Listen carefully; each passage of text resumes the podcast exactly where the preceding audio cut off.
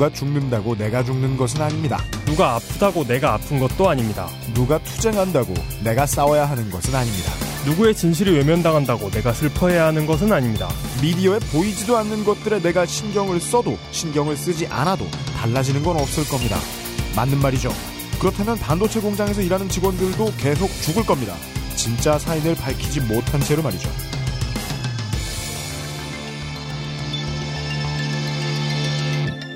히스테리 사건 파일. 그것은 알기 싫다. 알기 싫다. 네. 어떻게 된 겁니까? 어, 한주 동안 안녕들 하셨습니까? 아, 안녕하셨습니까? 네. 처음에 우리가 방송을 시작을 할 때 이 방송을 매주 하게 될 거란 생각을 단 한 번도 해본 적이 없고 어, 진짜요? 그리고 저는 생각해 보니까 지금까지도 네. 이 방송을 매주 해야 된다는 생각을 단 한 번도 해본 적이 없는 것 같아요. 음, 근데도 불구하고 이 방송이 매주 안 나간 때가 언제가 있나 거의 없었죠. 봤더니 대선. 대선 때 딱 한 번밖에 없더라고요. 어, 네. 그게 끝이더라고요. 그쉰 적이 없어요. 그러게요. 네. 그래서 이 한 주 동안 안녕하셨습니까라는 인사를 해도 되는 방송이었더라고요. 네. 신기합니다. 아, 한 주 동안 안녕들 하셨습니까? 히스테리 사건 파일 그것은 알기 싫답니다. 우리가 하지 못한 얘기가 하나 있었는데 그 사이에. 이, 요, 뭐, 요즘, 요즘 이렇게 그 음. 녹음 순서가 엉키기 시작했네요. 네. 지금 이 일들이 좀 복잡한 일들이 많고 그리고 이런저런 일들에 저희들이 소스를 받는 것도 그렇고 음. 이 기사거리 뭐 저희들이 우리들이 이야기할 이야기거리를 받는 것도 그렇고 그리고 이 이야기를 해주실 분들을 만나 뵙는 것도 그렇고 시간을 맞추기가 쉽지가 않네요. 그래서 무- 무한도전 마냥 옛날에 찍고 나중에 편집해서 다시 붙여서 내보내고 네. 이런 걸 저희들도 이제 드디어 하게 됐네요. 어, 음, 오늘은 멀고 먼 에, 옛날 이야기를 한번 해보면 어, 전 인류에게 에, 아웨로 이용의 소중함을 일깨워 주었던 아, 요정이 인류 역사상 마지막으로 출몰 했던 그것은 알기 싫다 에피소드에서 성지 이야기가 하나 나왔었어요. 음, 네. 네. 어, 이용 기자님 방송을 들어보셨는지 모르겠는데. 이제는 심지어 포털 다음에서 자동 완송으로도 나옵니다. 문화재청 반세기, 쉼표, 어떻게 흘러왔나. 연합뉴스 김태식 기자님 언제나 감사드립니다. 본 뉴스 페이지가 사라졌을 경우 다음 담당자에게 폭풍 같은 항의 부탁드립니다. 그 성지에 많은 분들이 다녀가 주셔가지고 네. 그 전에 있던 댓글보다 근한 6배에 이르는 댓글들이 답제하였습니다. 그렇습니다. 많은 분들의 소원이 이루어지길 바래요. 예를 들어 뭐 로또를 지금 사러 가겠다. 네. 아, 연금 복권이 되게 해달라. 어, 공부 잘하게 해주세요. 네, 생명보험을 들었는데 고통 없이 죽게 해달라. 어, 다양한 어, 어, 진짜 구체적이고 현실적이네요. 이렇게 예 꿈이나 소원 같은 게 네. 이렇게 구체적인 건 참 좋은 겁니다. 맞아요. 예. 어, 그리고 왜 구체적으로 하시냐? 네. 이루어질 거라고 믿거든요. 음, 예, 보통 이런 오라를 가진 성질은 흔치 않단 말이죠. 네. 몇 개만 좀 볼까요? 난 가톨릭인데 그래도 요즘 떠오르는 신흥 종교 성지라고 해서 와봤습니다. 프란체스코 교황의 직위를 축하하며 음, 하고 싶은 말은 다 해야죠. 예. 다른 다른 몇 분 좀 보게요. 예. 성지 순례 왔습니다. 친구가 새 차 사고 아우디는 저 주게 해주세요. 이런 건 친구한테 직접 말하셔도 되는데 예. 아, 예, 염력이 있는 성지에다가 빌고 가셨어요. 예. 네. 아, 저희가 꼭 보내기를 원하는 어린이집이 있습니다. 대기로 올라 있는데 되도록 빨리 자리가 나오기를 간절히 간절히 간절히 소원합니다. 오. 이분이 얼마나 다급하셨는지 저희가 꼭 보내기를 원하는 어린이집이 있습니다. 라고 말씀하시면서 진짜 주어가 빠져 있어요. 그래서 이 문장만 보고 있으면 어린이집을 보내버려야겠다 이런 것처럼 느껴질 정도로 예, 간절해 보입니다. 제가 보내고 싶은 경쟁 어린이집이 있는데 보내버리고 싶은 경쟁 어린이집이 있습니다. 이렇게 들리네요. 아, 광고. 이만한 아이템을 또 만나려면 우리는 앞으로 5년을 더 기다려야 할지도 모릅니다.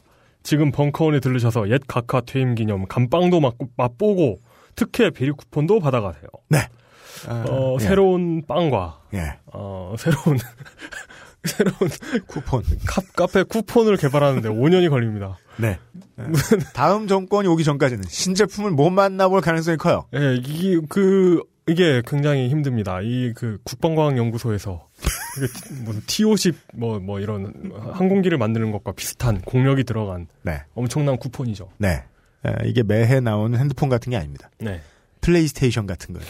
예 맞습니다. 예. 인고의 세월을 거쳐서 네, 에, 만들어낸 게 요즘 다시 한참 추울 때 네. 어, 대선이 끝나고 난 다음에 또 추웠죠 많이. 음, 예, 네. 추울 때 어, 장사가 좀 안 되는 것 같더니 요새 손님 되게 많더라고요. 음, 예, 예. 와글와글해요. 예. 우리나라의 커피숍에서 돈 쓰시는 분들은 썰렁한 데보다는 복작복작한 데도 좋아하시더라고요. 어, 전, 전 그, 종로나 강남 쪽 스타벅스 에서 예. 그니까요. 토익 공부하시는 분들 보면 정말 대단해요. 그, 그 혼란과, 네. 그 혼란과 소음 속에서 공부하시는 거 보면. 그분들은 대성할 거예요, 분명히. 멀티태스킹이 되는 사람들이에요. 예. 건대 입구나 예. 노원 같은 그 젊은이들 많이 가는데 보면은 술집이 어 운동장만 한 데에 네. 예, 테이블만 쫙 깔아놓고 그런 술집들이 있어요. 네. 사람 진짜 많잖아요. 네. 근데 우리나라 사람들 성격은 그런 데서 좀 소비하는 걸 좋아하는 사람들도 좀 많은 것 같아요. 요즘 벙커원은 그게 됩니다. 음. 네. 요즘 줄 서서 커피 받습니다. 행사 있는 날이면은. 음. 예, 한 번쯤 들러보십시오. 네. 히스테리 사건 파일, 그것은 알기 싫다는 EMI Music Publishing, Sony ATV Music Publishing, 에브리온 TV, 웅진 지식하우스, 차이니하오가 함께합니다.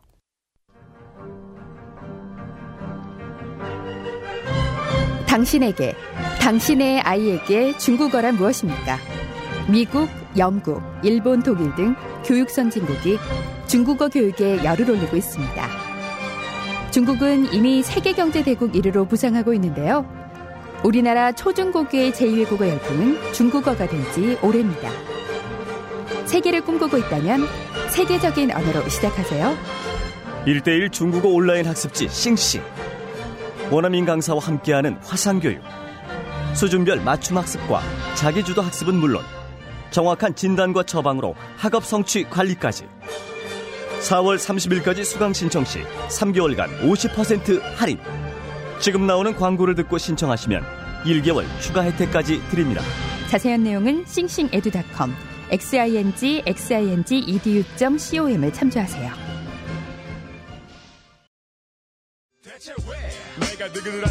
한국의 가요는 많지만 한국 사람들의 삶을 노래하는 가요는 별로 없습니다. 한국의 힙합은 많지만 한국 사람들이 쓰는 말을 쓰는 힙합은 많지 않습니다. 이런 사실을 드러내는 음악을 만드는 뮤지션이 있답니다. 그를 보는 다른 뮤지션들의 마음은 얼마나 불쾌할까요? 대한민국 가요 사상 가장 짜증나는 내부 고발자 UMC 유이의 2010년 앨범 Love, Curse, Suicide 사는 것만큼이나 듣는 것을 고맙게 생각합니다. Sony ATV Music Publishing. 참고로 오늘 시사 해설 그렇게는 알기 싫다 시간에 아, 많은 트위터를 벗삼아 살아가시는 이 엄지잉여 여러분들이 안타까워할 만한 아, 오늘은 물뚝심송 정치부장이 안 계십니다. 예. 그분만 안 계신 건 아니고요. 아무도 없습니다. 오늘은 심지어 벙커원의 바깥도 불이 다 꺼져 있어요. 이 무슨 분위기냐? 불이 꺼져 있어가지고 예. 어, 아무도 듣는 사람도 없고요. 예, 여기서 저랑 UMC가 뽀뽀를 해도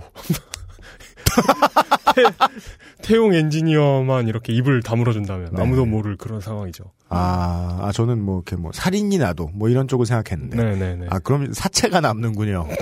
네. 아 뽀뽀가 낫네요. 예. 아이고 세상에나. 예. 네.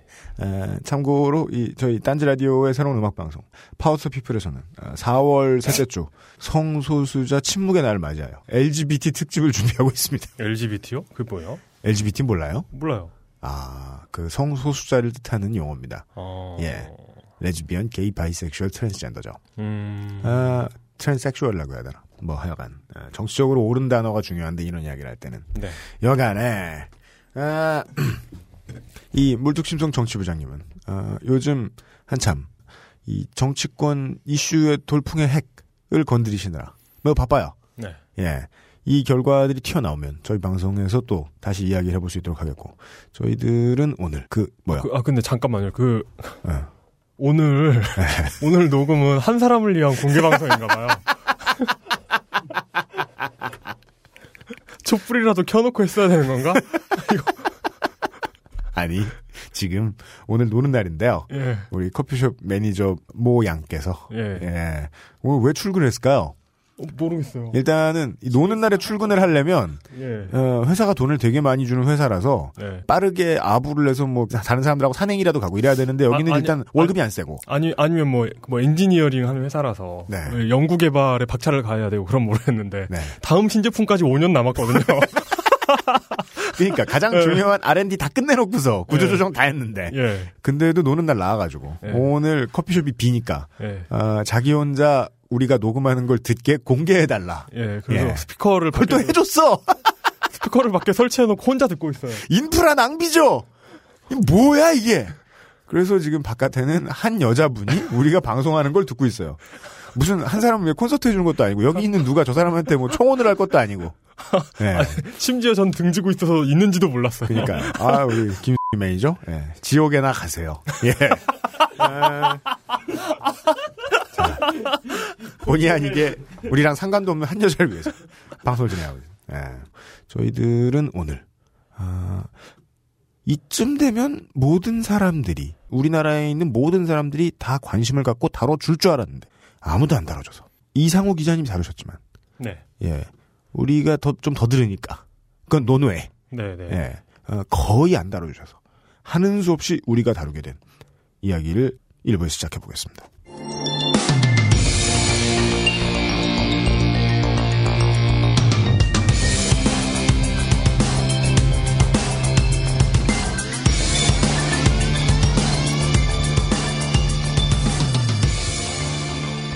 그것은 알기 싫다 일부. 시사 해설. 그렇게는 알기 싫다. 공식 휴일에 벙커원 스튜디오에서 아웨로 이용과 유엠쇼이가 횡댕그렁 앉아서 네. 진행하고 있습니다. 오늘은 이게 이런 일들 많잖아요. 어떤 아, 일이요? 모두가 다 알고 있는데 말로 꺼내지 못하는 일들. 어떤 게 있을까요? 예를 들면 우리 방송에서 다룬 걸로 이야기를 할 것 같으면 정의 소백과 사전 음. 5편에 나왔던 네. 박정희와 그 주변 인물들의 명백하게 성범죄라고 볼 수 있는 음, 네. 예 행각들에 대한 뭐 이런 것들 그렇죠. 예 그 뭐 새로운 일이라고. 네. 새로운 일도 아닌데 예. 미디어는 말하지 않아요. 심지어 그 장자연 사건 때 네, 충분히 이슈가 됐음에도 불구하고 네. 언론은 인터넷의 유언비어 뭐 이러면서 그냥 덮어버렸죠. 속상한 게 이런 거죠. 이제는 이 물타기라는 단어를 너무 많이 쓰니까 네. 그리고 또 모두가 물타기를 하고요. 그렇죠. 이 물타기란 작은 물타기, 큰 물타기가 있습니다. 온 국민을 속이는 거대한 언론사들의 물타기도 있고요. 게시판에서 한 사람 이기겠다고 네. 이 병신 회절하는 유저들이 쓰는 어, 리플 물타기도 있고요. 그렇죠. 예. 이 좀 더 큰 미디어에서 하는 짓 치사하면 사람들이 평상시에 하는 짓도 치사하게 되어 있습니다. 그렇죠. 그래서 이 미디어들이 다루지 않으니까 어, 많은 사람들도 아, 아웨로와 이용의 말처럼 새로울 것도 아닌데 말할 수도 없습니다. 말하게 되지도 않고요. 네. 어디 가서 시끄럽게 굴지도 못합니다. 네. 문제는 어디 가서 시끄럽게 굴지도 못하고 뻔한 일이고 다들 알고 있는데도 불구하고 그 피해가 나한테 닥치면 그 재앙은 어마어마합니다. 다들 알고 있는데도 불구하고 네. 선뜻 나서지 않을 테니까요.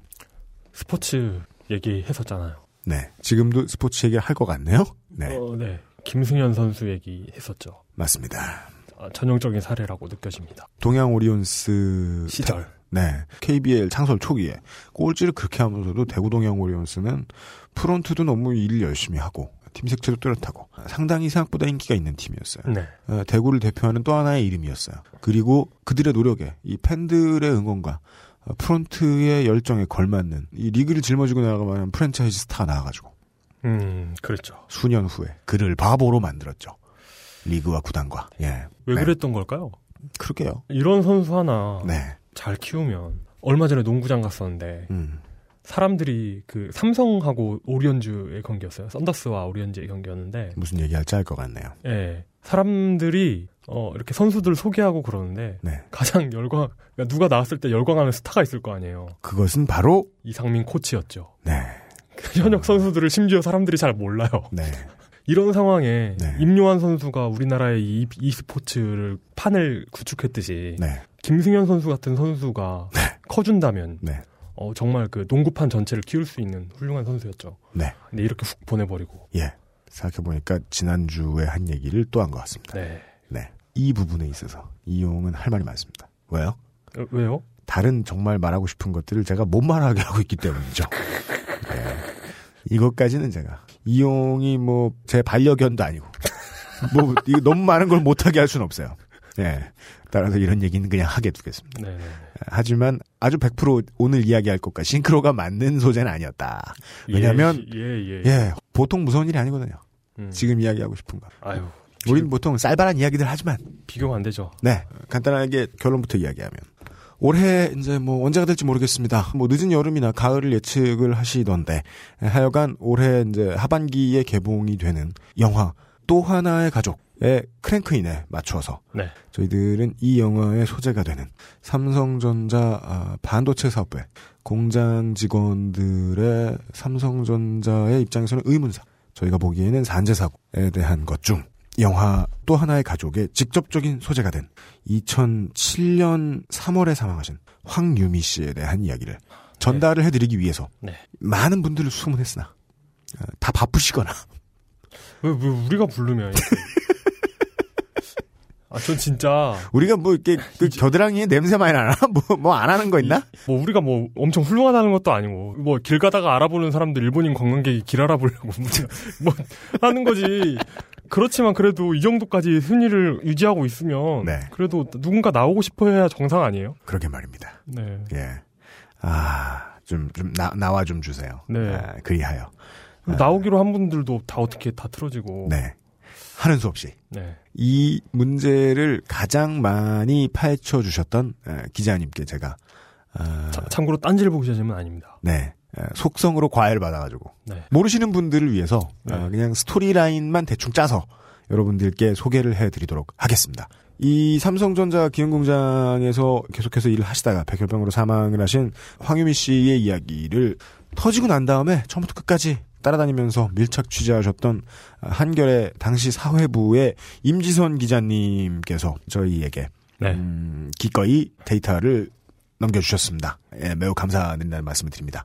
아, 지금 아, 산유 중이신데 자제분 잘 키우시고. 아, 예. 산휴입니다. 네. 예. 뭐, 네. 아, 이 이야기를 시작을 해보겠습니다. 아, 올해가 이제 2013년이죠. 네. 아, 야, 정말 정말 세월이 엄청나게 빠릅니다. 네, 빠릅니다. 어, 이, 아, 이게 쉬운 일은 아니군요. 네. 저는 그냥 입에 나오면 나오는 대로 막 나불거리잖아요. 네. 근데 오늘 처음으로 물뚝심송법이라고 해가지고 네. 이 정치부장님이 하시는 대로 원고를 써가지고 예, 읽으려니까 예. 이건 되게 어색하네요. 아이고. 전 이건 못하. 예. 음. 어, 우리가 이제 포지션을 바꾸거나 네. 잠깐 누가 빠지고 이랬을 때마다 아, 사람들이 재미없다고 난리를 쳤는데 네 오늘 정치부장님 그리워하시겠네요. 제가 오늘 정치부장님 에, 코스프레 한번 해보겠습니다. 네. 예. 이 트윗이 AS부터 하시죠. 보고. 네, 많은 분들이 트윗을 보내주셨습니다. 네.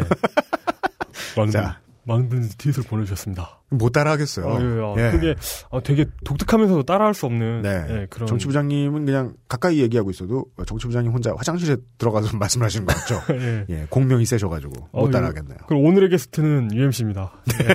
안녕하세요. 안녕하세요. 예. 예. 많은 분들이 트윗으로 못 따라하겠다 진짜. 아, 예. 네, 특성이 없네요. 예. 정치부장님은. 어, 근데 그 분명히 독특하긴 한데 네. 아, 어렵네요, 이게. 경기 남부에 사투리가 있을 텐데 모르겠네요. 예. 이 이야기를 간단하게 정리를 해드리고 저희들이 안 된다 안 된다 하던 섭외 드디어 하나 이루어냈어요. 잠시 후에 2부에서는 저희가 지난주에 녹음을 했습니다. 또 하나의 가족. 영화 또 하나의 가족의 김태윤 감독님과 단독 인터뷰를 저희들이 녹음을 했습니다. 잠시 후 2부에서 만나보시겠습니다. 에, 이제 2013년 봄입니다. 2013년 봄에 아버님이 어, 속초에서 택시 운전을 하시면서 사시는 어, 황상기 씨이십니다. 네. 이분의 둘째 따님이신 황유미 씨가 네. 사망하신 지 이제 6년이죠. 벌써 그렇게 됐어요. 어, 시, 간이 정말 빠르네요. 예. 그분이 이제 돌아가신 것도 지금처럼 봄이 막 시작될 무렵입니다. 네. 2007년 3월 6일입니다. 네. 황유미 씨가 당시 사망하시던 때의 나이가 23이셨습니다. 이분의 병명이 급성 골수성 백혈병이었습니다. 네. 그리고 이 백혈병 판정을 병원에서 받으시고 1년이 채 지나지 않아서 따님이 이제 예전에 비해서 눈에 띄게 피부가 하얗게 되고 금세 마르고 이걸 이제 옆에서 지켜보셨겠죠 아마 아버님은 어, 잠시 후에 저희가 2부에 소개해드릴 이 영화의 플롯은 이 상황을 옆에서 계속 봐 오셨고 그 다음에 그 이후에 법정 투쟁을 홀로 외로이 해오신 네. 아버님 황상기 씨의 증언들을 바탕으로 구성이 돼 있다고 합니다. 어, 정말 대단하신 분입니다. 네. 그리고 이제 1년이 지나서 따님 이 황규미 씨가 이제 뭐 건강상 더 이상 이제 일을 하실 수가 없게 돼서 계속 고열로 쓰러지시고 뭐 그랬겠죠. 돌아가시던 날의 이야기입니다. 지금은 아직 수원의 아주대학교 병원에 아버님 황상기 씨께서 네. 황유미 씨를 데리고 가셨다가 강원도 속초에 있는 집으로 돌아오시는 길이었습니다. 네. 수원에서 속초까지 아버님의 택시로 돌아오시다가 네. 예, 아버님의 마지막 증언에 의하면 네. 이천 정도에 오셨을 때 네. 이 유미 씨가 이제 덥다는 말씀을 하셨다고 해요. 그리고 이제 횡성까지 오셨을 때, 아, 이제 갑자기 숨이 가빠지다가 횡성 넘어가는 길에 아버님 황상기 씨께서 뒷좌석을 돌아보셨다고 해요.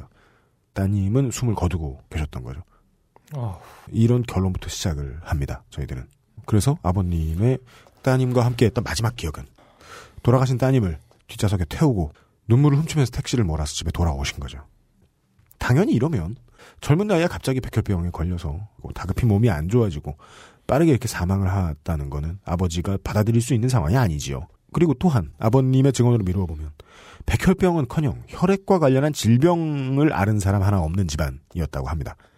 이 유미 씨도 공장에 들어가기 전까지는 아무 문제 없이 건강한 분이셨다고 전해집니다. 그런 아이가 19에 회사에 들어가서 일하면서 여기저기 아프기 시작을 하더니 21살 때는 백혈병에 걸려서 23살에 돌아가셨다는 거예요? 억울하죠. 어쩌다가 병에 걸리게 된 건지, 어, 네가 왜 죽게 됐는지 밝혀주겠다라고 이 순간에 아버님은 따님하고 약속을 하게 된 거죠. 그 다음부터는 투사가 되신 거죠. 네. 이쯤에서 이제 저희들은 황규미 씨가 그 전에 뭐 어떻게 이 회사에 들어가게 되셨는지 뭐 이런 이야기를 시간을 좀 돌려서 해볼 필요가 있겠습니다.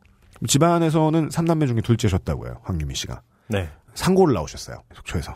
상고에 진학을 하시고 나서 그때부터 아버님의 말씀으로는 남동생 대학교의 학비를 자기가 되겠다라고 말씀을 하셨대요. 아, 예. 보통 상고에 들어가면 그렇게 되시죠. 네. 그리고 이제 아버지는 택시 운전을 하시고 어머니는 식당 일을 나가시고 네. 예. 그냥 어, 힘든 세상 열심히 사는 가족이었던 것 같습니다. 네. 무슨 그 전에 몸이 안 좋아서 중고등학교 때 에, 결석을 했다거나 뭐 이런 적도 없었다고 하세요. 황유미 씨는. 음, 네네. 네. 예. 이 고3 때 아직까지 이런 비슷한 게 있죠. 2 플러스 1 이라고 해서 고3 때 플러스 원? 상업 고등학교나 이 공업 고등학교를 다니는 학생들이 네. 3학년 때부터 반 취업을 하고 아. 가서 일찍이 일을 배우는 거죠. 예, 예, 예. 예. 고등학교 3학년 때 유미 씨가 대학 진학을 이제 그때 포기하시고 음. 어, 삼성 반도체 기흥 공장에 입사를 하셨다고 합니다. 학교 추천을 받았다고 해요. 예, 음, 동기 네. 10분하고 같이. 당연히 그, 이런 자그마한 도시에서, 에, 뭐, 동네 사람 서로 다 아는 곳이니까, 대기업에 입사하게 됐으니까 따님이 젊은 나이에, 네. 동네 분들도 축하 인사 건네고 그러셨다고 해요. 동년배들은 수능을 치르기 전이었을 겁니다. 네. 그게 이제 2003년 10월이었다고 합니다. 그때 유미 씨가 입사를 위해서 회사에 있는 수원으로 향하셨다고 하지요. 음. 아버님께서는 속초터미널에 따님한테 직접 수원행 버스표를 끊어주시던 자신의 모습에 대해서 증언을 하셨었다고 합니다. 밖에 손을 들고 가던 그 모습이 아직도 기억이 나시겠죠? 그때를 생각하시면 아버님이 또 이런 감정이 드시는 거죠. 딸을 내가 사지로 몰아넣은 거 아닌가 아이고. 하는 죄책감과 미안함에 대해서. 그러니까 그때 뭐 대학에 가라고 한 번만 권했다면 이런 생각을 하시기도 하셨던 모양입니다. 황상기 씨께서. 아휴. 황혜미 씨께서 네. 회사에 다니시던 도중에는 자신이 삼성전자 기흥공장에서 어떤 일을 하시는지에 대해서 구체적으로 가족들한테 말씀을 하시진 않으셨다 그래요. 네. 다만 이제 반도체를 만드는 공정 중에 화학약품을 사용하는 일이라는 것만 대강 음. 집안에서는 알고 계셨던 거죠.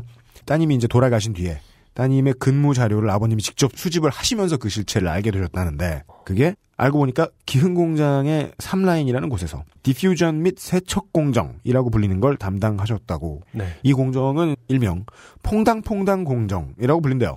음. 이게 뭐냐면 손으로 직접 반도체 웨이퍼 예. 라고 불리는 게 있어요. 그게 뭐냐면 집적 회로 제작에 쓰는 에, 얇고 둥근 실리콘 판. 네. 우리가 흔히 생각하는 반도체 뭐 가격 어떻다 이런 이야기가 뉴스에 나올 때 나오는 작업 공정에서 보이는 반짝반짝하는 그겁니다. 그러니까 그 동그란. 무슨 CPU 이런 게 웨이퍼를 잘라내는 거죠. 네네. 그, 그게 이제 그 CPU 유닛이 되는 겁니다. 네. 예. 고로 이 사업에 있어 가장 핵심이 되는 실물이죠. 네. 예.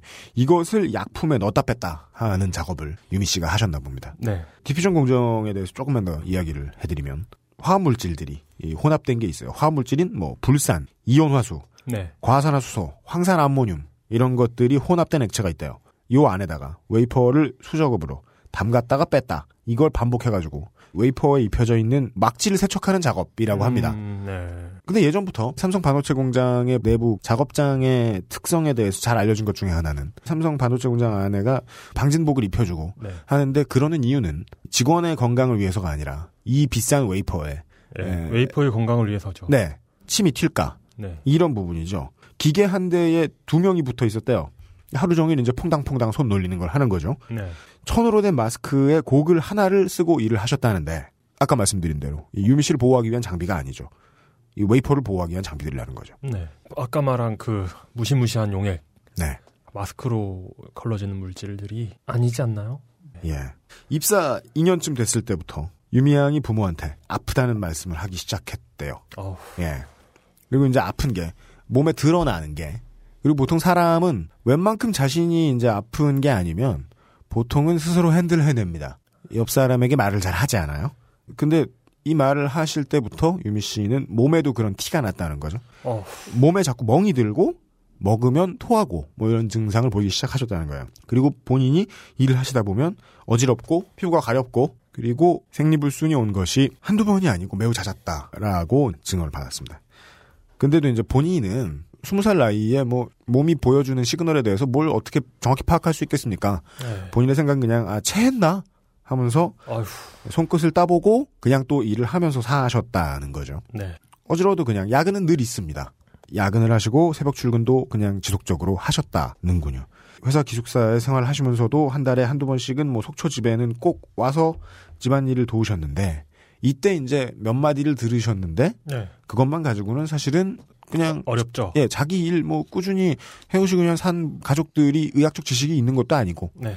의학적 지식이 있는 가족이 우리나라에 몇 명이나 되겠습니까? 네 그리고 아까 제가 말씀드렸듯이 가족이 걱정할까봐 보통은 말을 구체적으로 하게 되지도 않고요. 동생 학비 되겠다고 취업 나간 사람이 그런 말을 잘 하는 성격일 일이 있을까요? 맞아요. 음, 그러니까 더더욱이 아버님 황상기 씨의 증언에 의하면 가족들이 걱정할까봐 참고 참다가 마지막쯤에야 털어놓았다라고 아버님도 기억을 하시는 것 같습니다. 사망자가 돌아가신 다음에 마지막에 털어놨다고 주변 가족한테 이런 전원이 나오면 때가 늦었다는 거죠 이미. 그렇죠. 이제 좀 시간이 지납니다. 2005년 5월 회사 근처의 병원에 같이 갔더니 피가 이상하다. 병원에서는 이러면서 이제 큰 병원에 가보라라고 했고 그 다음 달에 골성 급수성 백혈병 판정을 받으신 거예요. 어후. 담당하셨던 의사분의 소견서에는 이런 이야기가 써 있었다고 합니다. 본 급성 백혈병은 그 원인을 정확하게 알 수는 없지만 본 환자에게서처럼 장기간의 화학물질 노출이 그 발병에 일정 부분 기여했을 가능성을 배제할 수 없다라고 적으셨다고 합니다. 그리고 반년 후에 골수이식 수술을 받으셨고 네. 그렇지만 그 다음에 병은 다시 재발했고 우리가 지금 알고 있는 것처럼 사망하신 거죠. 네. 우리도 그렇고 황상기 씨께서도 그렇고 궁금한 건 이런 겁니다. 황유미 양이 무슨 약품 냄새를 맡아가면서 일을 하셨던 걸까? 아버님께서 공장에서 사용한 약품하고 유미 양이 앓은 병의 상관관계를 알고 싶으셨을 텐데 네. 그 당시엔 아무런 자료도 찾을 수가 없던 거예요. 유미 양이 다루는 화학약품들이 어떤 것인지에 대해서 회사는 답을 해주지 않죠. 네. 결국은 황상기 씨가 직접 따님처럼 병에 걸린 동료가 없었는지 수소문을 하기 시작을 하셨다고 합니다. 그랬더니 그 사이에 뭐가 나옵니다. 수원에 있는 아주대병원에 입원해 계실 때에도 네. 어, 유미 씨하고 같은 공장에서 엔지니어로 일하시던 황민웅 씨라는 분이 가족이 아니십니다. 황민웅 씨라는 분이 급성 림프구성 백혈병으로 치료를 받고 있다는 사실을 아버님이 확인을 하십니다. 음. 예.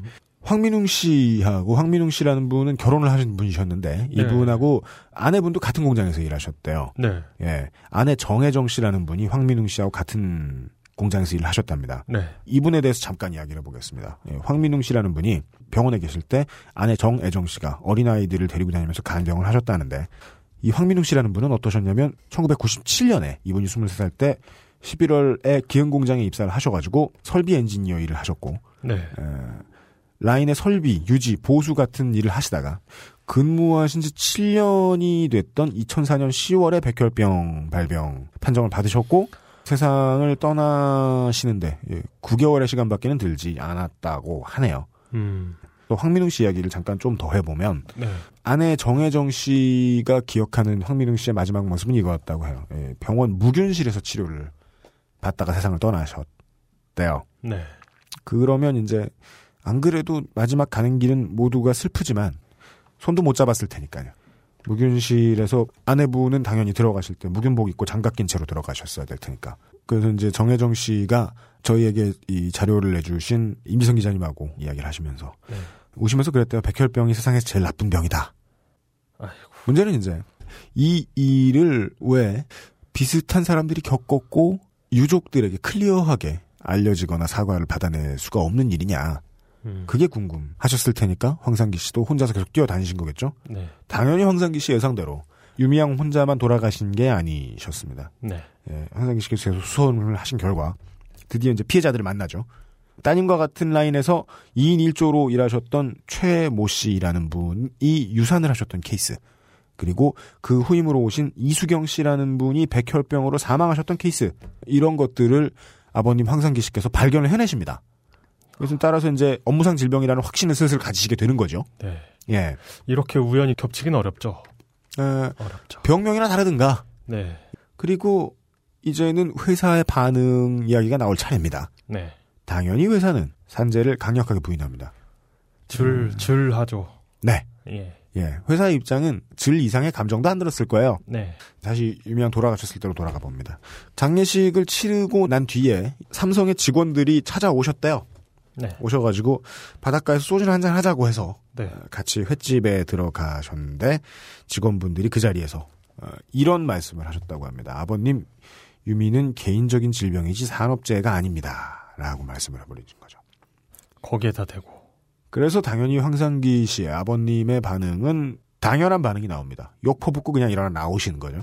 그때 만났던 이 직원들이 네. 에, 훗날에 삼성 백혈병 산재 투쟁이 이제 시작이 되니까 네. 한번 더 옵니다. 황상기 씨를 만나러. 네. 그때 삼성을 비판하지 말아달라는 대가로 황상기 씨에게 제안했던 돈의 액수는 10억 원 정도였다고 이야기가 전해집니다. 네. 예. 10억씩이나 줄 거면서.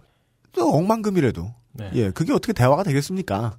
에, 그래서 당연히 아버지 황상기 씨께서는 어, 그리고 그게 만약에 대화가 돼서 그걸 받는다고 해도 그 받은 다음에 어떻게 고개를 들고 살겠습니까? 본인은 더 큰 고통 속에 사는 거죠. 그게 그 받은 게 나쁜 짓이 아니에요, 사실 생각해 보면. 아 물론 네. 당장 만약에 당장 죽겠으면 그거 어떻겠어요, 받아야지. 네. 그런데 받아놓고 이, 이 받은 사람이 평생 받을 그 죄책감이라고 해야 할까요? 그렇죠. 네. 죄- 어, 그런 건 정말 어, 힘들죠. 네. 그러니까 그 정말 당장 쌀이 없어서 죽게 생긴 게 아니면 받기 어려운 돈이죠. 그러니까요. 10억이 아니라 100억이고 1000억이라도. 네. 아, 당연히 이 정도까지 이제 따님이 돌아가신 후에 돌아가신 따님과 약속을 지키기 위해서 이렇게 혼자 고군분투하신 아버님이 받으셨을 리가 없죠. 네. 예. 문제는 열심히 싸우셨는데 네. 삼성을 상대로 한 싸움의 특징이 있습니다. 삼성을 네. 상대로 싸우게 되면 혼자 싸우게 됩니다. 맞습니다. 이 황상기 씨 역시 그랬던 거죠. 그래서 이 도움받을 곳을 황상기 씨께서 소문을 하십니다. 어, 당연히 빡셉니다, 이 과정은. 네. 한평생 택시 운전만 하셨거든요. 이게 되겠습니까? 아니 택시 운전이 아니라 네. 평생 음악만 하던 사람이 이런 일을 당해봐요.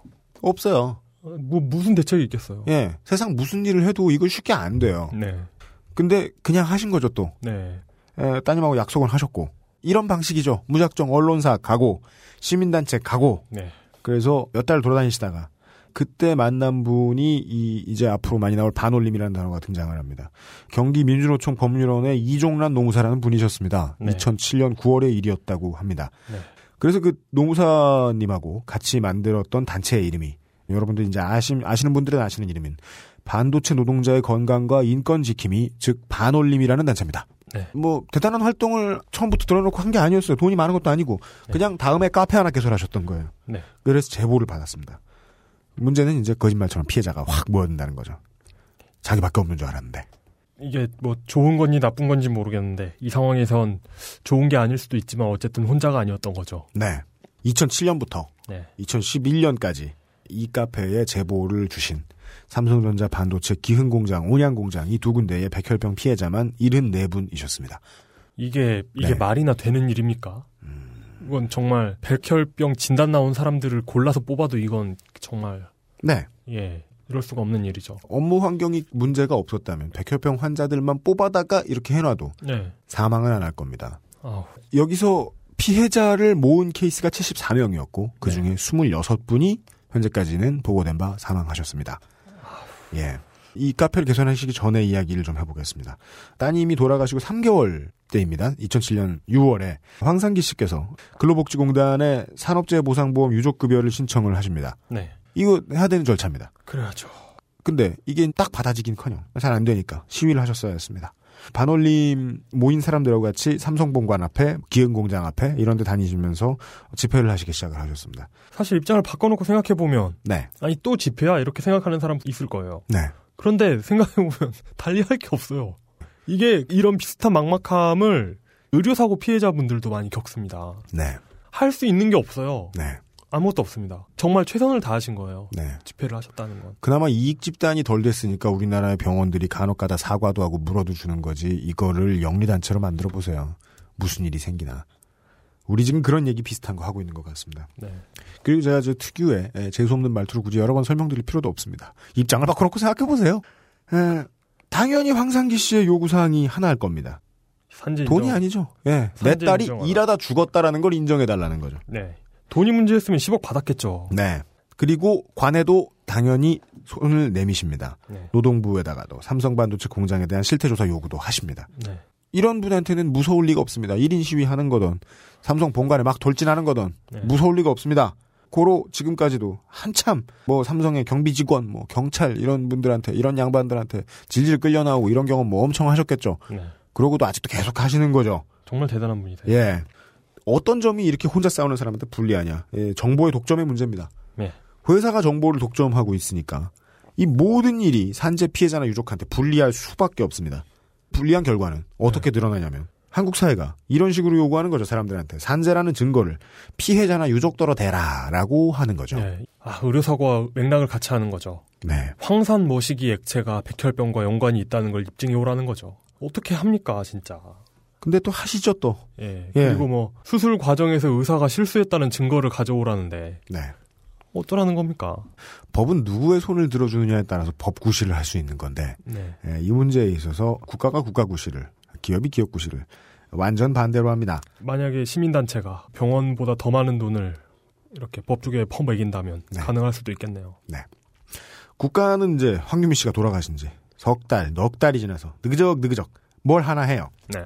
근로복지공단이 산재 판정을 해야 되니까 삼성 반도체 공장에 대한 역학조사를 한다고 합니다. 산업안전보건공단이 했다고 해요. 네. 근데 문제는 이제 그때는 이미 황유미 씨가 근무하시던 2년 전하고 비교해서 라인 시설이 바뀌어 있었어요. 공단에서 나가봤더니 작업장이 너무 많이 정돈이 돼 있던 상태인 거예요. 음. 최초의 이유는 그거겠죠. 삼성하고 만날 날짜를 약속을 하고 갔겠죠. 네. 실제로 그랬습니다. 네. 근데 뭐가 지저분한지 어떻게 알아냅니까? 다 치우라고 시간 주고서. 근데 유미양의 가족들한테 했던 이야기를 기억을 해보면 가족들한테 이런 말씀을 하셨대요. 근무 중에 너무 더워서 가끔 고글을 벗었다. 라는 말씀을 하셨다는데 음. 조사단이 찾아갔을 때는 공장의 온도가 상당히 쾌적했다는 거죠. 여름인데도 불구하고. 이건 뭘 뜻하냐면 아무것도 발견할 수 없었다는 걸 겁니다. 바람의 여신 에어컨을 들여놨나 보네요. 그랬을 가능성이 크지요. 예. 2007년 12월에 역학조사 평가위원회가 이번 역학조사만으로는 업무 연관성을 판정할 수 없다라는 결론을 냅니다. 전 세계 모든 반도체 공장에 적용되는 얘기인데 메모리 반도체에서도 적용되는 얘기인지 모르겠으나 이걸 네. 팹- 팹이라고 하더라고요. 그래요? 예. 그 반도체 공장을 팹이라고 합니다. 네. 근데 이 팹을 2년마다 한 번씩 리뉴얼을 해요. 그러니까 그래요? 완전 완전 리뉴얼을 해요. 네. 왜냐하면 이게 그 공정이 바뀌거든요. 네. 그러니까 뭐 몇 나노에 뭐 뭐 40나노에서 32나노 되고 뭐 이런 거 있잖아요. 음, 네, 그런 네, 네. 공정이 바뀌면서 공장을 완전 갈아엎습니다. 음, 이게 수조 원, 수십조 원이 들어요. 이런 돈을 들이면서 음, 예전에 있었던 이상한 공정을 감추는 데 드는 비용은 네. 상대적으로 매우 껌값이라는 거죠. 음, 그죠. 기왕에 수조원 쓸 거 일하는 직원들의 안전을 보장하는데 거기다가 몇 천억 더 들여도 몇 천억도 아니겠죠. 예. 뭐, 기- 뭐 정말 많아야 몇 억이겠죠. 네. 음. 바람의 여신 에어컨 좀 더 들여놓고 뭐 이런 거니까. 하여간 그래서 삑살이 나서 직원들이 죽었을 때 네. 그거에 입마금하는 비용으로 많이 쓸 의지는 있는 기업 같아요. 네. 예. 어, 물론 다행히 평가위원회가 거기서 아주 끝난 건 아니었습니다. 역학조사의 대상을 확대하기로 한 거죠. 우리나라 전체 반도체 노동자들의 림프 조혈기계의 암 발생 위험도를 평가하는 역학조사를 한 번 더 하겠다. 그리고 최종 결론 내리기로 했다. 꼭 핑계라고만 볼 수는 없겠고 그 상황에서요. 네. 네. 그래서 공단이 조금 더 뭔가를 합니다. 2008년 3월부터 12월까지 6개 회사, 9개 반도체 사업장 및 협력업체를 조사를 했다고 합니다. 네. 역학조사 두 번째 들어갑니다. 2008년 12월 29일에 발표가 돼요. 반도체 제조공정 근로자의 건강실태 역학조사 결과가 나옵니다. 작업 현장에서 백혈병 유발 가능 물질인 벤젠, 전리 방사선 등이 검출되지 않았거나 노출 기준을 초과하지 않았다는 결론을 내립니다. 음. 이 조사 결과를 바탕으로 근로복지공단이 2009년에 황유미 씨의 산재 신청을 승인하지 않았지요. 이거는 뭐 뉴스에 몇번 음, 나왔습니다. 네. 네. 그리고 역학조사를 세 번째나 한 결과 벤젠이 검출됐다는 결과가 나옵니다. 벤젠은 어, 여러분 검색 안 해보셔도 아시는 분들은 다알 겁니다. 뻔할 뻔짜 발암물질입니다. 네. 이것은 매우 네. 유명한. 예. 이게 어디에서 나왔냐면 2009년 10월에 서울대 산학협력단이 내놓은 에, 반도체 사업장 위험성 평가 자문 의견서를 통해서입니다. 저는 이런 이런 결론, 이런 조사나 이런 결론이 네. 우리 그 창조의 제왕 시리즈하고 맞닿아 있다고 봅니다. 예를 네. 들어 뭐 DDT 이 네. 사례에서 볼 수 있는 거죠. 예를 들어 뭐 이 지역의 독수리들 알 껍질이 얇아지고 음. 생식률이 떨어지고 멸종에 가까워지고 있다라는 사실이 있어요. 그러면 왜 그럴까 하면서 이렇게 조사를 해나가야 됩니다. 네. 그런데 이렇게 조사가 진행되기 전에 나라가 나서서 결론을 내주죠. 음. 이 오염물질과 이것은 관련이 있다는 증거가 아무것도 없다. 음. 그러므로 관련이 있다고 주장하면 허위 사실 유포 뭐 이런 식으로 결론을 내버리는 겁니다. 네. 도그마가 되는 거죠. 음. 그런 식으로 맞닿아 있는 게 아닌가 싶네요. 네. 에, 하지만 꼭 다 이 사람들 의도대로 되는 건 아닙니다. 다행스럽게. 네. 에, 제가 방금 말씀드렸던 서울대 산업협력단이 내놓은 에, 자문 의견서의 내용에서는 이 삼성전자의 케이스에 반도체 제조 공정에 사용하는 감광제에 대한 여섯 건의 검사를 했는데 이 중에 벤젠이 다량 검출이 됐던 모양이에요. 음. 어, 문제는 이 조사를 의뢰한 게 네. 삼성전자하고 하이넥스하고 엠코테크놀로지였다는 거죠. 반도체 제조 3사입니다. 음. 예. 이 양반들이 직접 한 조사에서 꼬리가 밟힙니다. 그리고 이 보고서를 봤기 때문에 에, 삼성이 당연히 그러니까 의뢰한 쪽이 먼저 보죠. 네. 봤으니까 감췄을 거 아니에요. 네. 어, 이걸 깠던 인물이 당시에 민주당의 김상희 의원과 민노당의 홍희덕 의원입니다. 네. 어떻게 입수하셨는지 입수했어요. 음. 그래서 국정감사에서 까이면서 이 사건이 새로운 전기를 한 번 맞습니다. 네. 예. 이걸 타고 이제 2010년 1월에 황상기 씨가 드디어 법원에 발을 들여놓습니다. 근로복지공단의 이 불승인 처분 네. 이걸 취소해달라는 행정소송을 하신 거죠. 네. 예. 아, 처음부터 계속 목적의식은 똑같습니다. 음. 소송단에도 뭐 노동 분야 전문 변호사들도 많이 도와주시고 노무사 분들도 세 분이나 붙었어요. 에, 산업의학 전문의 이런 분들이 계셨습니다.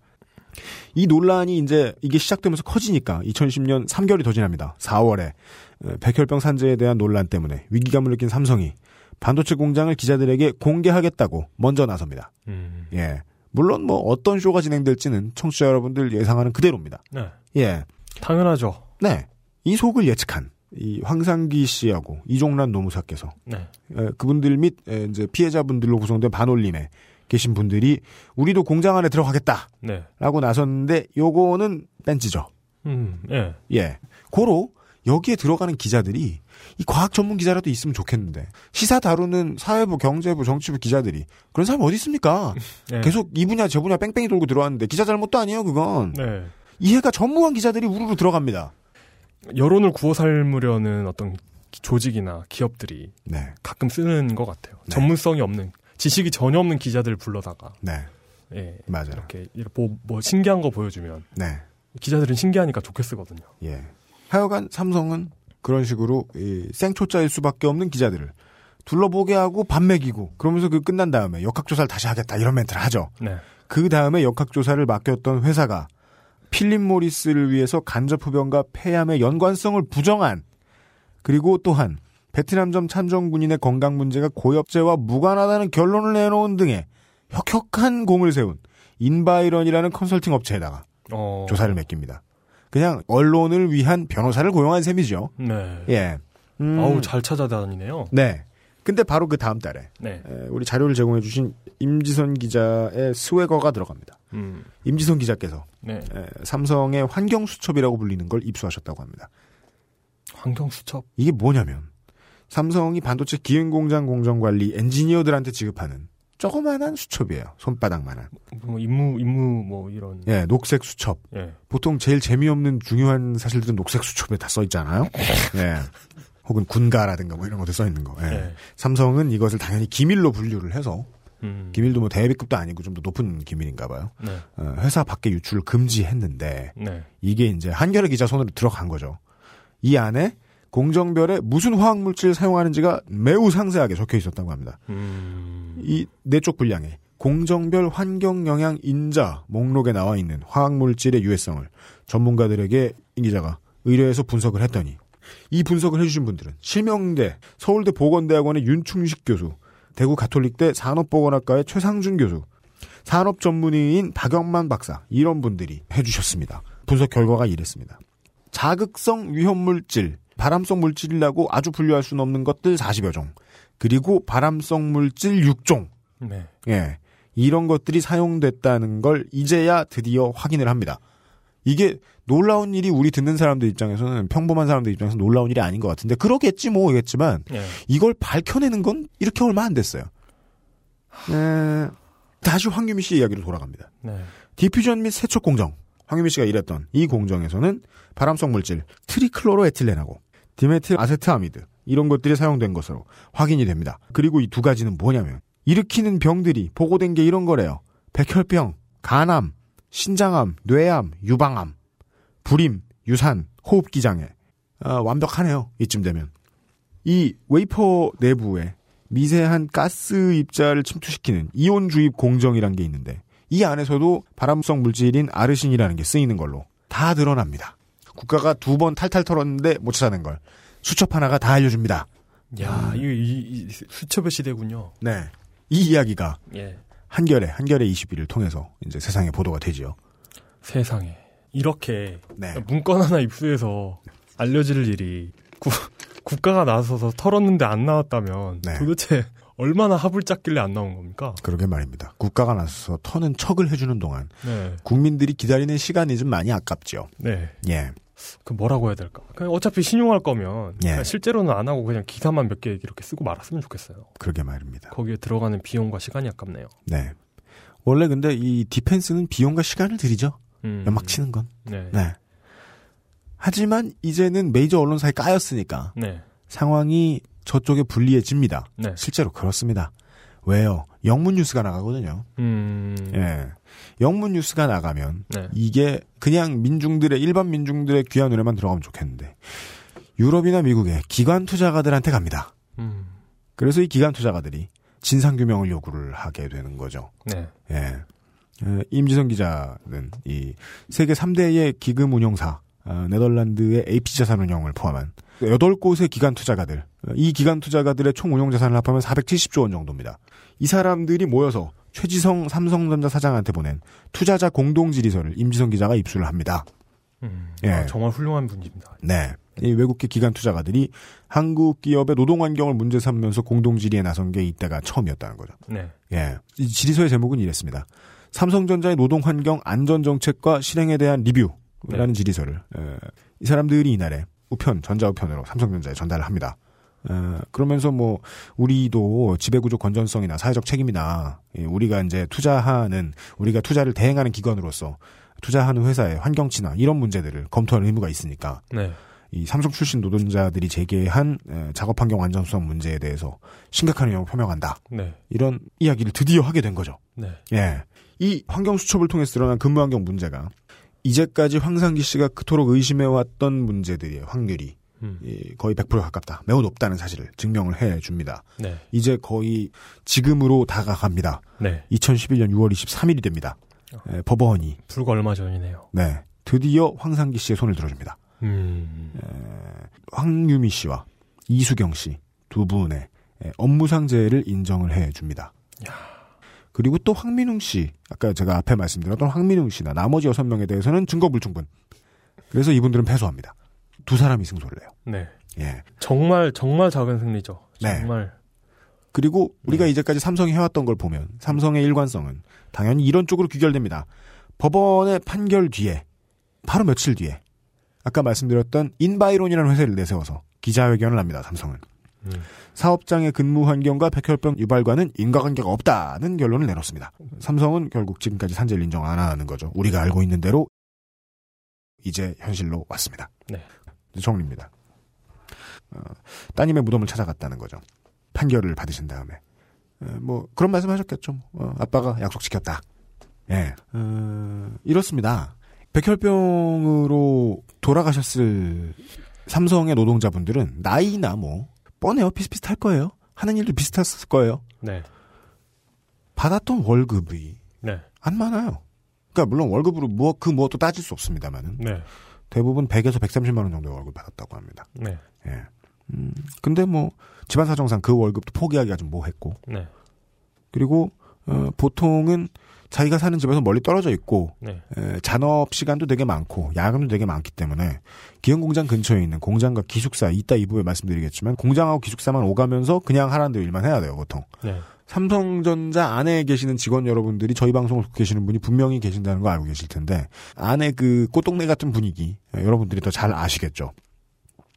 이러다 말고 일하다가 일하고 기숙사만 왔다 갔다 하다 말고 아까 아유로워도 지적을 했습니다마는 집에 가면 보통은 사람 다 착하잖아요. 아픈데 아프다고 말 못해요, 그죠? 네.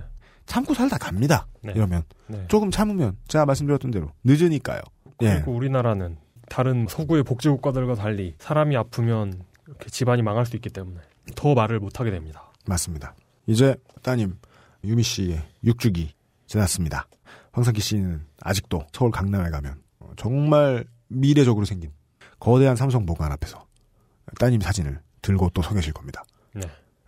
황유미 씨가 돌아가시던 날부터 시작해서 예, 오늘의 상황으로 일부를 간단한 이 문제에 대한 소개로 가름을 해드립니다. 그리고 그 사이에 반올림에서 활동을 하시는 많은 분들, 이런저런 뭐 영화쟁이들, 네. 이런 양반들이 살살 이 문제를 이야기를 하기 시작합니다. 그러다가 잠시 뒤에 모실 네. 어, 모 잉여 감독님이 네. 네. 이 잉동님이 네. 이 소재를 발견하신 다음에 유미 양의 아버님 황상기 씨와 대화를 해보시고 네. 이것은 영화로서 너무 충분한 소재다.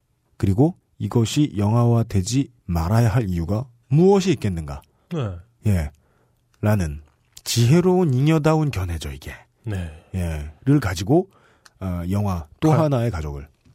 가진 게 없기 때문에 가능한 결론이죠. 이분이 얼마나 가진 게 없는지는 잠시 후 2부에서 확인해 보시겠습니다. 왠지 그 이야기 알 것 같군요. 네. 이미 들은 것 같은 착각. 대자부. 예, 예, 예. 예. 고 황유미 씨 및 많은 삼성 반도체 공장 산업재해 희생자와 관련하여 뉴스 타파 이상호의 고발 뉴스에서도 보도가 이루어졌으니 더 자세한 사항을 알아보실 분들께 참고를 권해드립니다. 유형은 영화 또 하나의 가족 제작 위원회에 묻지도 따지지도 않고 도움을 드리기로 했습니다. 그런데 개털이다 보니 도움은 주로 방송을 통한 것들일 겁니다. 영화 또 하나의 가족에 대해서는 제작 툴의 홈페이지 anotheerfam.com을 확인해 주세요.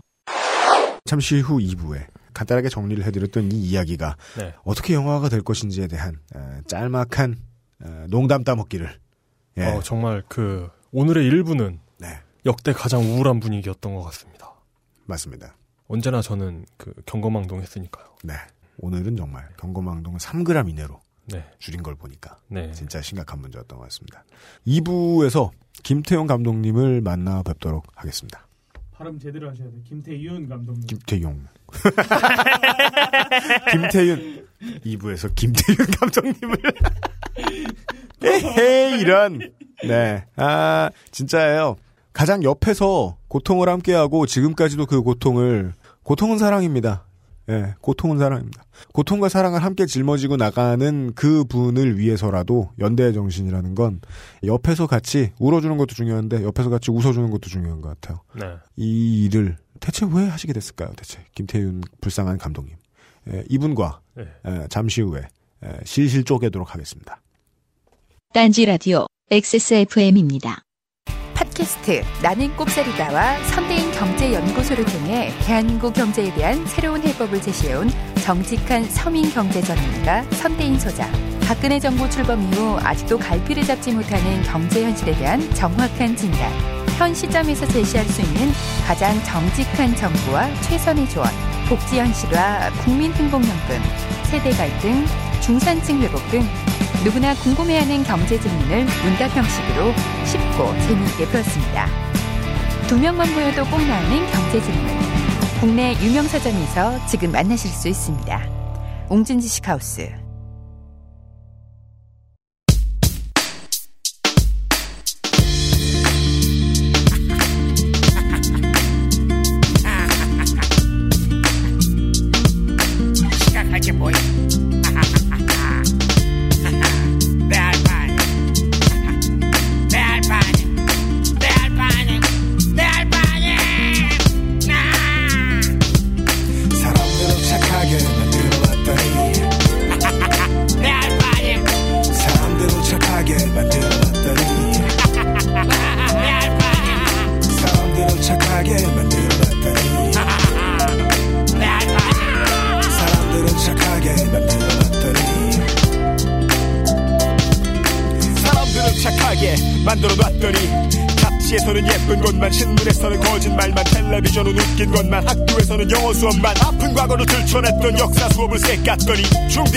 강사와 올려놓으며 행복했고 고딩은 연예인들의 가짜 결혼에 행복했고 남자애들은 무기를 팔던 일본 회사에 차를 샀고 여자애들은 청소 아줌마 월급 10배 가방을 샀다. 아이들은 3.1운동을 3.1로 착각해도 성적에 아무런 영향을 받지 않으니 행복했고 어른들은 신문을 보면 자전거를 주니 행복했고 언론사는 판매 부수가 줄지 않으니 행복했다.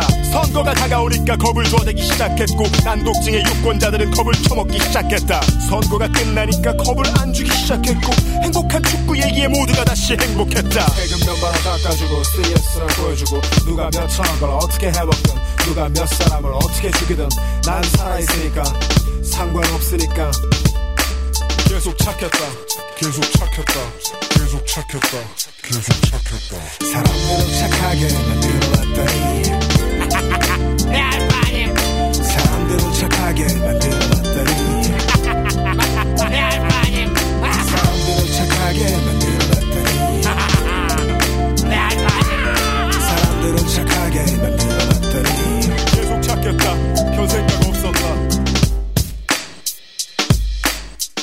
옆 동네 반도체 공장에서 일하던 민경이가 백혈병 환자가 되어서 죽어도 아무도 몰랐다. 같은 공장 같은 보직의 선영이 지영이도 같은 병으로 차례로 죽어도 아무도 몰랐다. 옆집 베트남 출신 새내기 한국 남편에게 맞다 지쳐 죽어갈 때에도 아무도 몰랐다. 집값 떨어지니까 비밀에 붙여두고자 했던 반상의 회의 내용에 따라서 모르는 척을 해줬다. 강제로 퇴거당한 1층 수포의 김씨가 투신 자살을 했지만 집주인이 알 바는 아니다 집값 떨어지니까 비밀에 붙여두는 게 어떨까? 반상의 회의할 때 말하니 모두가 수긍을 했다. 그 무엇도 우리의 행복을 막을 수 없을 것 같았는데 갑자기 아들내미가 군대에 갔다 자살을 했다. 난 화가 났는데 아무도 화를 안 내줬다. 신문에 안 나오니까 결국 아무도 몰랐거든. 세금 몇만 원 깎아주고 스트레스를 보여주고 총수가 몇걸 어떻게 해먹든 왕이 몇 사람을 어떻게 죽이든 난 살아있으니까 상관없으니까. 계속 착했다 계속 착했다. 계속 착했다. 계속 착했다. 사람들은 착하게 만들어왔더니. 날 봐요 사람들은 착하게 만들어왔더니. 날 봐요 사람들은 착하게 만들어왔더니. 날 봐요 사람들은 착하게 만들어왔더니. 난 상관없담 사람들은 착하게 만들어왔더니.